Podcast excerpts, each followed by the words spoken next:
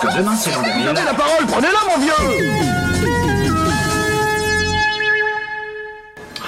Je ne veux plus travailler avec toi, Berthier. Attends, tu me demandes de renvoyer Berthier, c'est ça? Oui, c'est exactement ça. Eh oh, attendez, qu'est-ce que j'ai fait? C'est Mais dégueulasse je pour te l'ai déjà dit, je ne supporte plus ta moustache. Doucement, Ménard. Est-ce que ça a déjà posé un problème à la boîte? Mais pas une seule fois en 25 ans de maison Ah ouais?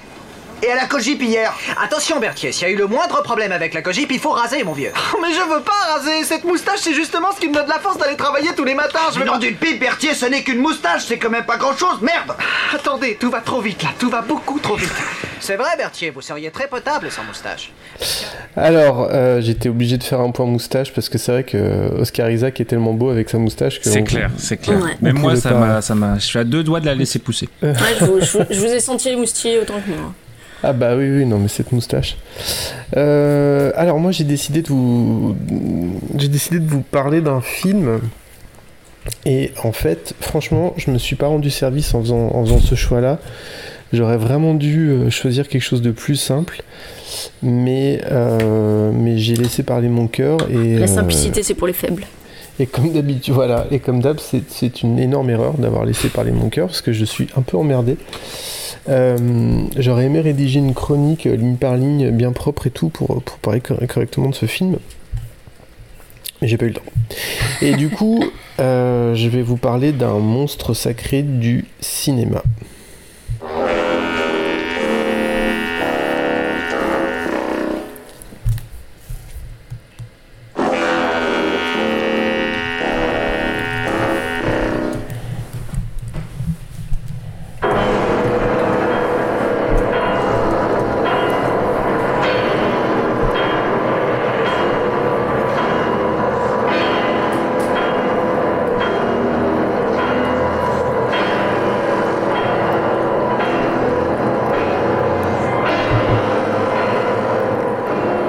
Ce monstre, euh, ce monstre sacré, il est, il est monstrueux, il est, il est sacré. Euh, il s'appelle Godzilla. Il est né en, en 1954. Et euh, alors vous, vous, connaissez forcément Godzilla. Enfin, je veux dire, je, je, peux pas imaginer qu'il y ait quelqu'un qui écoute ce podcast qui connaisse pas Godzilla. Enfin, pas, personnellement, évidemment, mais en tout cas qui n'ait jamais entendu parler de de, de ce monstre. Ce qu'il faut savoir avec Godzilla, c'est que quand il a été, euh, quand il introduit dans le, dans le cinéma en, en 1954 par Ichiro Honda et, et les producteurs et, les auteurs, euh, c'était une, euh, avant tout une parabole du risque nucléaire et du, dan- du danger nucléaire pour le monde entier. Quoi. Enfin, évidemment spécifiquement pour le Japon, puisque Godzilla est, est un monstre japonais. Mais ça allait au-delà de ça. Euh, donc, là, donc Godzilla, ça a toujours été une parabole à la fois de, de ce que peut re- représenter comme euh, danger la nature, mais c'est pas c'est pas la nature elle-même qui, est, qui représente un danger pour l'humanité, c'est la nature qui a été corrompue par l'activité humaine. Et j'en viens, alors je fais un, un fast-forward dans le temps. Euh, donc Godzilla est né en 1954, il a eu droit à énormément de films euh, au Japon qui ont eu un grand succès, qui ont aussi euh, du succès euh, à l'international. Ça a, ça a donné en 1998 un très mauvais film américain, euh, mais dont on aime bien parler régulièrement parce que parce que voilà parce que parce qu'il était mauvais, mais qu'en plus il y avait Jean Reno dedans. Et, euh, et c'est bon voilà, je sais pas, on a Le film pas qui nous rappelle Jean que Reno. tous les Français s'appellent Jean quelque chose. hein. C'est vrai. ça. Et, et en fait, euh, on, est, on est en 2016.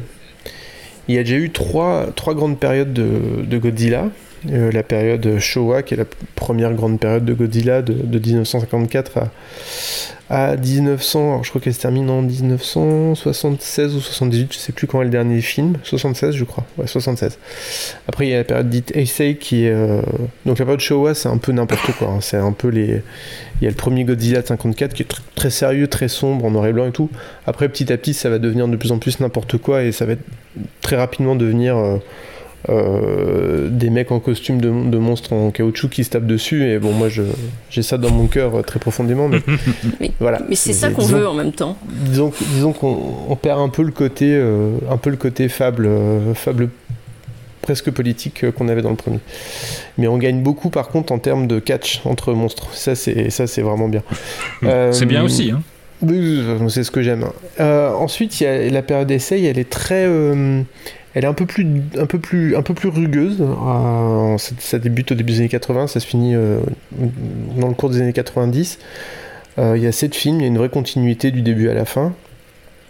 Et là, pour le coup, on a des, on, on- pareil, c'est pas très, c'est pas des films très politiques pour le coup. Je sais que tout est politique, mais enfin là, pour le coup, hormis, hormis dans le premier du reboot où il y a un peu de, où il y a, euh, y a- un truc intéressant sur Godzilla qui était une créature qui avait aidé les soldats japonais euh, euh, sur l'île où il avait été découvert contre, les, Américains, je crois d'ailleurs. Bon, c'est pas, c'est pas, voilà, c'est pas, c'est pas, c'est pas extrêmement politique. Euh, il faut savoir que Godzilla est quand même un- un- un- une, des, une des icônes les plus importantes de la pop culture japonaise. Et vous savez à quel point c'est quand même difficile de faire euh, se mélanger euh, de la pop culture de masse, quelle qu'elle soit, avec, euh, avec des idées euh, politiques, surtout un peu, euh, un peu subversives, quoi. Un peu impertinentes. Et puis, euh, après, il y a une troisième période que je trouve assez médiocre, personnellement, qui est la période dite Millennium, euh, qui, a, qui a consisté en 4-5 films euh, euh, fin 90, début 2000. Et donc, on, se retrouve en 2016. On n'a pas entendu parler de Godzilla au Japon depuis 12 ans. Euh, c'est long, 12 ans. C'est long, 12 ans sans film euh, Godzilla produit au Japon. Euh, entre-temps, il y a eu le Godzilla de 2014 de, Gareth Edwards aux États-Unis. Il y a eu évidemment le Godzilla 88 de Roland Emmerich dont on a parlé tout à l'heure. Et, et à ce moment-là, la Toho décide de confier un reboot de Godzilla à, à Hideaki et, Shinji Higuchi. Alors, qui sont euh, Hideaki et Shinji Higuchi Peut-être que ça, vous, vous connaissez Godzilla, mais ça, peut-être que vous ne savez pas qui, qui ils sont. Euh, c'est le créateur de Evangelion. Evan- Evangelion, comment on dit? Je sais jamais, je, je me suis comment on dit ça. Moi je dis euh, Néon Genesis Evangelion, mais euh, Ah oui. chacun dit comme il veut. Ouais, mais quand tu dis ça, après tu commences à chanter la chanson. C'est ça. Pardon, Ouais, après c'est parti. On peut faire le point The Wire, c'est-à-dire qu'en fait pour David Simon, on n'a pas parlé de The Wire, et je pense pour euh, Anno, on ne parle pas de- d'Evangelion. C'est exactement ça. Mais, mais euh, Hideaki Anno, il a pas fait que Evangelion, loin de ça. Euh, il a fait aussi plusieurs séries hyper intéressantes. Il y a, il y a Gunbuster que je, trouve, euh, que je trouve assez intéressante, dont on parle pas souvent. Il y a évidemment euh, Nadia le secret de l'eau bleue, à laquelle je n'arrive pas encore à adhérer, mais ça viendra. Euh, et Karikano, qui est un shoujo que j'adore. Voilà. Ah bah oui, c'est quand même l'un des seuls mecs qui trouve grâce aux yeux d'Ayao Miyazaki, et ça, c'est pas rien. C'est vrai. Et voilà, pareil. et, et c'est intéressant, enfin voilà, j'a- j'a- j'allais le dire, c'est effectivement. Donc c'est qu'il a, il a, travaillé, euh, il a travaillé sur des œuvres de, de Miyazaki et de, et de Ghibli, comme Nausicaa ou, euh, ou, euh, ou ce film dépressif que, que- qu'on déteste de Isao Takahata, Tombeau des Lucioles. Dont on ne parlera plus jamais.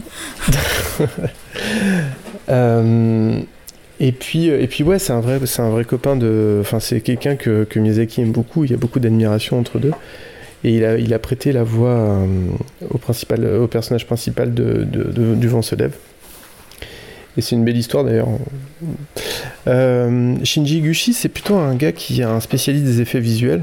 Euh, vous l'avez vu, enfin si vous avez vu des, il a réalisé des films de, de Keiju, enfin il a réalisé une, une live adaptation, de, une adaptation live de, de l'attaque des Titans, qui était, c'était pas terrible honnêtement. Euh, il a travaillé sur Gamera the Brave, ça c'est très très très bien par contre. Et puis, euh, et puis voilà, c'est un vrai spécialiste des effets visuels, il a, il a travaillé sur beaucoup de, beaucoup de films euh, de science-fiction et effets spéciaux japonais. Bon, donc euh, c'était ça pour vous donner un peu de contexte. Pourquoi Et, j'ai et- parlé et de... pardon, juste pour euh, revenir, parce que Oui. du coup, je trouve qu'il y a un parallèle aussi avec Godzilla. Ils ont fait tous les deux, euh, c'est le court métrage Giant God Warrior, Voilà. Pierce in Tokyo, et enfin que je trouve magnifique. Et qui a une vraie, et- euh, et- qui a du Godzilla en lui quand même, je trouve. Et alors euh, voilà, donc euh, qui, qui est un- une sorte de prequel de Nausicaa, Mm. en fait, qui raconte l'histoire qui se passe, euh, co- comment le monde a été détruit euh, avant l'histoire qu'on voit dans, dans Nausicaa. Et, et effectivement, esthétiquement et visuellement, euh, il y a beaucoup de choses. alors c'est un court métrage en, en prise de vue réelle, qui effectivement préfigure beaucoup de choses qu'on voit dans, dans Shin Godzilla. Donc, euh, donc, euh, donc voilà, donc moi le film qui m'intéresse c'est Shin Godzilla sorti en, en 2016, euh, qui est un film extrêmement étonnant. Je pense que c'est un film qui est étonnant pour tout le monde en vrai. C'est un film qui est étonnant si vous êtes familier avec l'esthétique des kaijus, des, monstres géants qui se tapent dessus. Mais c'est un film qui est aussi étonnant si vous y connaissez pas forcément grand chose à la base. Parce que c'est un film, c'est un film de cabinet. C'est-à-dire que c'est un, un, un, film qui raconte effectivement euh, l'arrivée d'une bah, nouvelle itération de Godzilla. Alors, il euh, n'y a pas de continuité avec les Godzilla précédents, hein. c'est un nouveau Godzilla. Mais là où précédemment euh, les films de Godzilla pouvaient parler de, bah, de, de, de, missiles, de, dangers nucléaires, ou de, enfin de dangers nucléaires suite à des, bombardements ou à des essais nucléaires comme dans la version 98.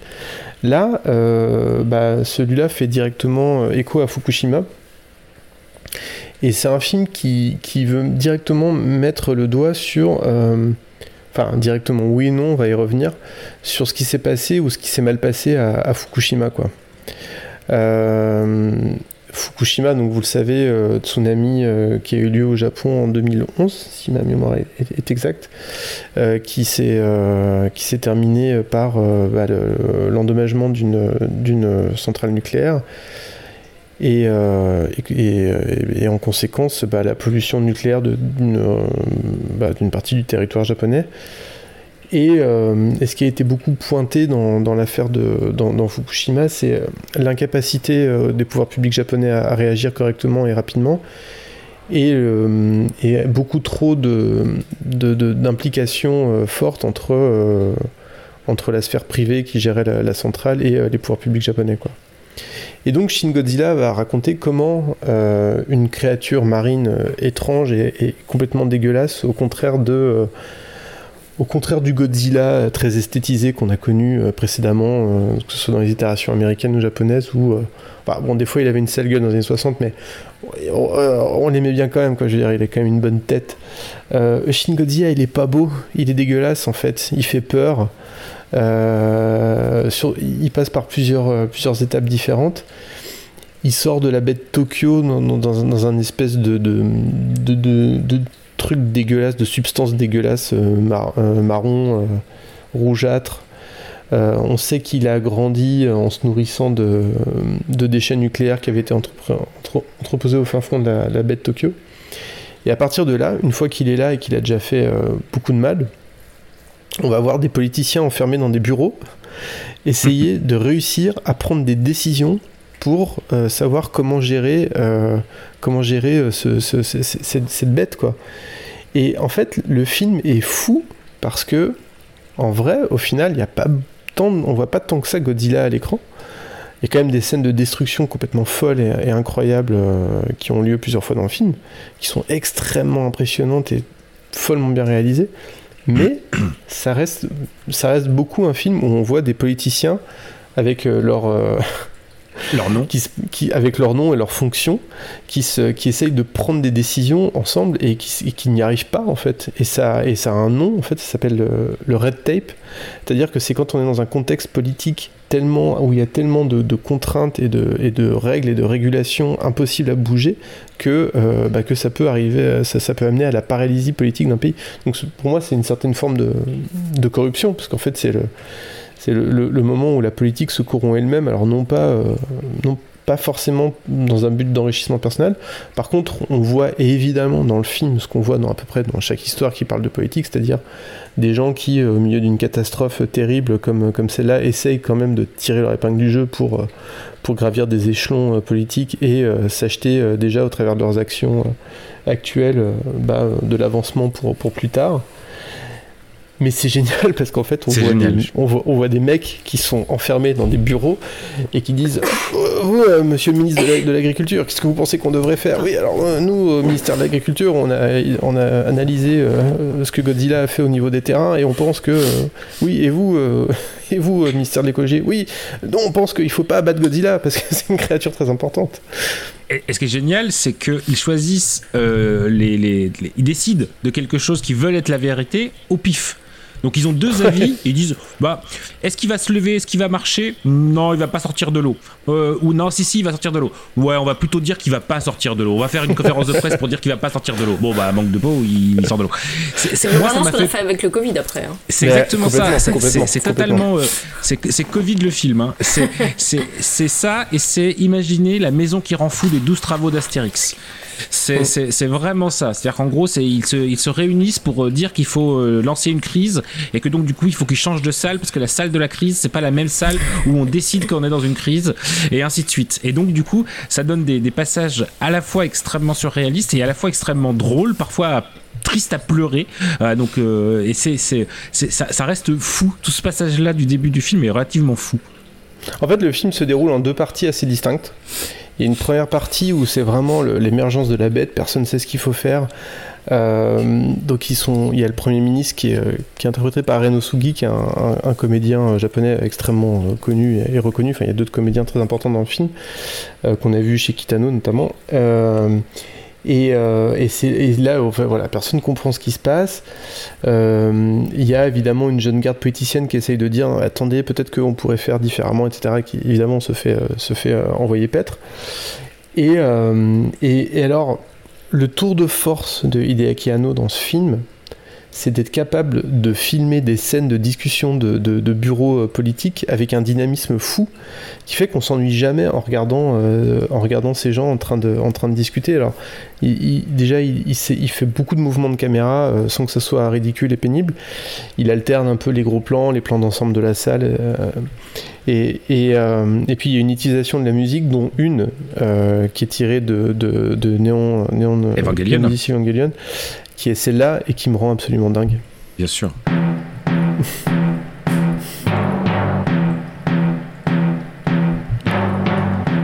Donc si, si, vous avez vu Evangelion, vous connaissez cette musique. Oui. Euh, là, elle revient et c'est un peu, c'est comme dans Evangelion, c'est dans les, dans les passages où ils sont là en train de réfléchir, oh, comment on va faire, qu'est-ce qu'on va faire, etc. Sauf que dans, dans, Evangelion, ils étaient là en train de dire, bon, alors attendez, on va brancher le fusil géant. Euh, sur euh, et on va devoir dérouter toute l'énergie de Tokyo pour le mettre dans le, dans le robot et euh, il y aura que 30 secondes d'autonomie mais ça sera suffisant pour détruire l'ange. Là c'est pareil sauf que t'as le as des ministres qui s'apostrophent entre eux en disant non mais attendez peut-être qu'on peut euh, attendez on va changer de salle et on va aligner les photocopieuses et on va prendre pour, ah, prendre une bonne des photocopieuses qu'est-ce que c'est drôle. une des choses tu disais que les, les, les, les réunions étaient filmées de, de manière extrêmement dynamique c'est une des, une des choses qui m'a marqué quand j'y ai pensé après, c'est peut-on faire un film sans faire d'exposition? La réponse est oui. La réponse est oui. C'est-à-dire qu'il y a tellement pas d'exposition, c'est-à-dire que c'est pas, on va prendre 10 minutes pour vous expliquer qui est qui. Non, non, c'est bon, on met un bandeau et puis de toute façon, on va. Oui, bonjour, je suis machin, ministre de la Culture. Voilà. Et il n'y a pas d'exposition, du coup, ça va à une vitesse. Vous êtes c'est un vortex. Vous rentrez, le film vous happe, vous aspire totalement. C'est magique. Et alors, après, il y a un truc qui est très ambigu avec ce film, c'est que euh, il, est, critique sans être critique. C'est-à-dire que vous pouvez vraiment. C'est un film qui a été interprété de, pas mal de façons différentes. Pour certains, c'est un film qui était euh, directement une critique de ce qui s'est passé à Fukushima. Je pense que, honnêtement, je pense que c'est le cas, mais pour d'autres, c'est un film qui a été, euh, qui a été pris comme euh, un film très euh, anti, anti-gouvernement faible et donc pour, un Japon fort qui s'émancipe des États-Unis parce qu'il y a, y a tout un truc avec les États-Unis dans, dans l'histoire qui est hyper important sur le fait que les États-Unis ont une part de responsabilité dans l'émergence de la bête.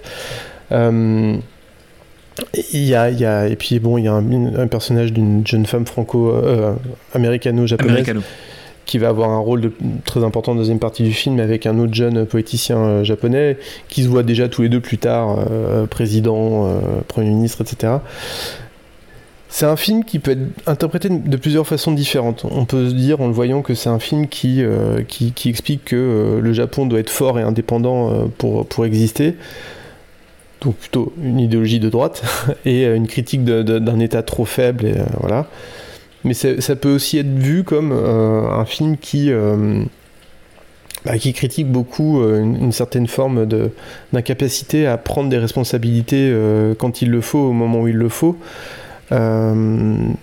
et, et, notamment, et une fois de plus, directement, directement en, en, critique à Fukushima. Quoi au final, le film prend pas vraiment son camp. La, la, c'est un peu peut-être la limite de, de, tout ça, c'est qu'on est quand même dans Godzilla, on est quand même dans un truc très, très mainstream. On n'est pas, on n'est pas chez David Simon, quoi. Même si j'aimerais beaucoup voir à quoi ressemblera un Godzilla fait par David Simon, mais mais, mais, euh, mais voilà. Mais en fait, tout comme Evangelion, c'est-à-dire qu'en fait, je pense qu'on peut vraiment chercher, euh, en fait, suivant le discours que tu choisis de, de défendre, tu vas trouver des arguments. Mais il se passe tellement de choses dans, dans les deux, ça dure deux heures, hein, mais je vous assure que vous ne les voyez mmh. pas passer. Il se passe tellement de choses en deux heures que tu vas forcément trouver un petit élément, un, un échange de phrases qui va pouvoir te faire convaincre que le film veut dire ça. Mais sauf que c'est oublié que dix minutes après, il y a avoir une autre petite phrase qui dit exactement l'inverse. Et on peut aller plus loin, mais j'ai pas envie de raconter trop la deuxième partie, mmh. la deuxième heure du film sur. Euh, comment ça se termine, alors qu'il y aurait beaucoup à dire, mais c'est mais c'est l'idée assez assez maligne de, de, la fin du film ou qui, qui, qui, va être qui va être mis en application durant la, la, deuxième partie du film, et aussi une idée pas seulement sur la politique, c'est aussi une idée sur euh, parfois il faut penser un petit peu out of the box pour reprendre nos, nos, un langage LinkedIn, c'est-à-dire il faut penser un petit peu à côté et pas prendre la solution de facilité. Et, justement, c'est aussi une manière de dire euh, arrêtez d'utiliser les discours tout faits, tout formatés, arrêtez de choisir la solution de simplicité, prenez un peu de recul, quoi. Et je trouve qu'il y a tellement de choses à dire sur ce film. Il est, vraiment clairement, il est, je suis d'accord avec toi sur le terme fou.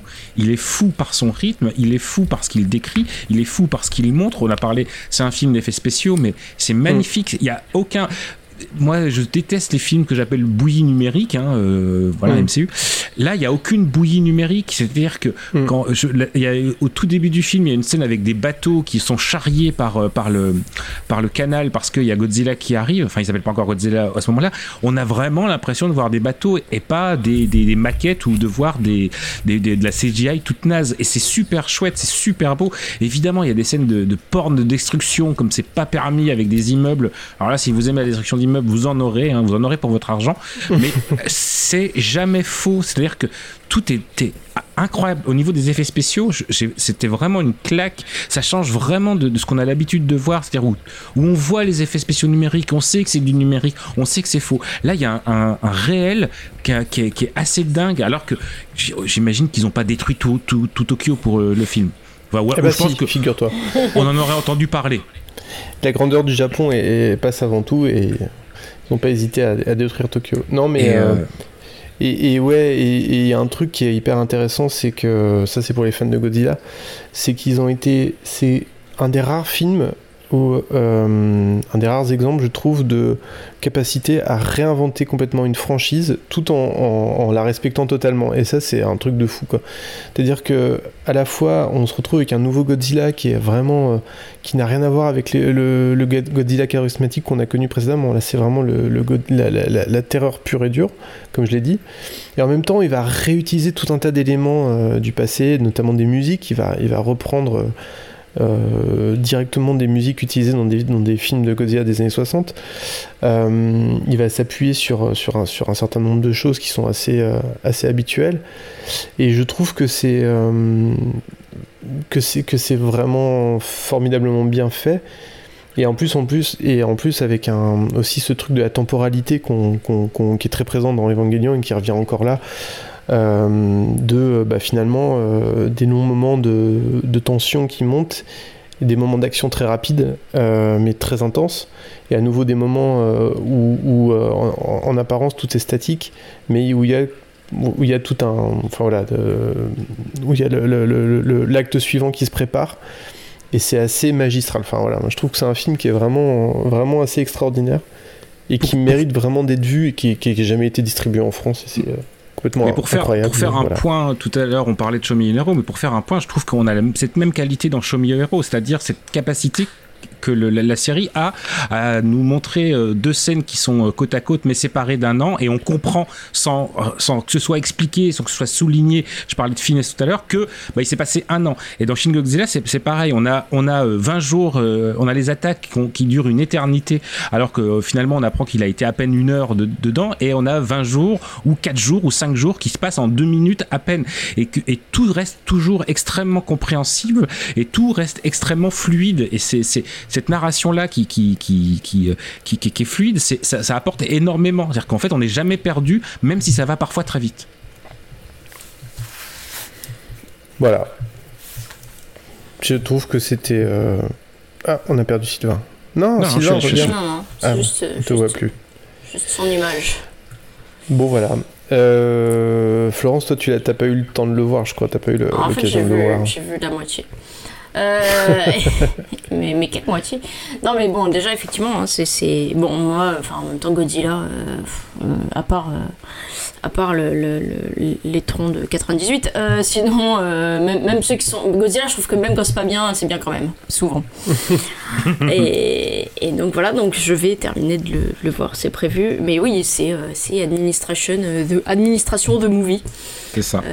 Et, et c'est super en fait parce que bah, moi ce que j'adore chez Godzilla c'est que depuis, depuis des décennies on parle de tout en fait avec Godzilla quoi. C'est Oui. c'est vraiment euh, enfin tu vois c'est toujours un, un super euh, super Alors- prétexte et en même temps il a des super euh, méchants contre lui il a tout et, euh, et du coup je trouve ça comme tournure enfin comme euh, comme approche je trouve ça super euh, bah, super intéressant quoi. Ah, on, Ouais, parle aussi, on, parle, on parle beaucoup aussi de monstres qui se tapent dessus quand même. C'est quand même le. ouais mais C'est comme la ça, base. surtout- Puis en plus, euh, c'est- c'est c'est dans Godzilla qui a, qui a Motra et j'ai une passion euh, démesurée pour, euh, pour Motra en fait. Et ce, qui- ce qui est bien dans Godzilla aussi, c'est enfin dans, dans, dans Shin Godzilla, c'est que quand effectivement, comme moi, on est assez fan d'Anno, il y a plein de moments où t'es t'es en mode genre, ouais, j'ai la ref grand. Et, euh, mais c'est- c'est c'est très rigolo et c'est et c'est justement fait avec euh, grande subtilité, euh, notamment je trouve sur les scènes de foule ou sur les scènes d'évacuation où, euh, où là on se dit ah il y, a un- il y a un petit truc ou sur le, le, le, le, fait qu'il y ait beaucoup de texte parfois à l'image euh, ou des choses comme Mhm. ça où on, on sent que c'est un peu ces, ces, ces marques de fabrique mais c'était enfin voilà moi je l'ai vu et j'ai trouvé je suis pas particulièrement fan de, de, de Godzilla hein, je préfère prévenir qu'on n'est pas mais j'ai surkiffé Bon, bah écoute, ça me fait plaisir.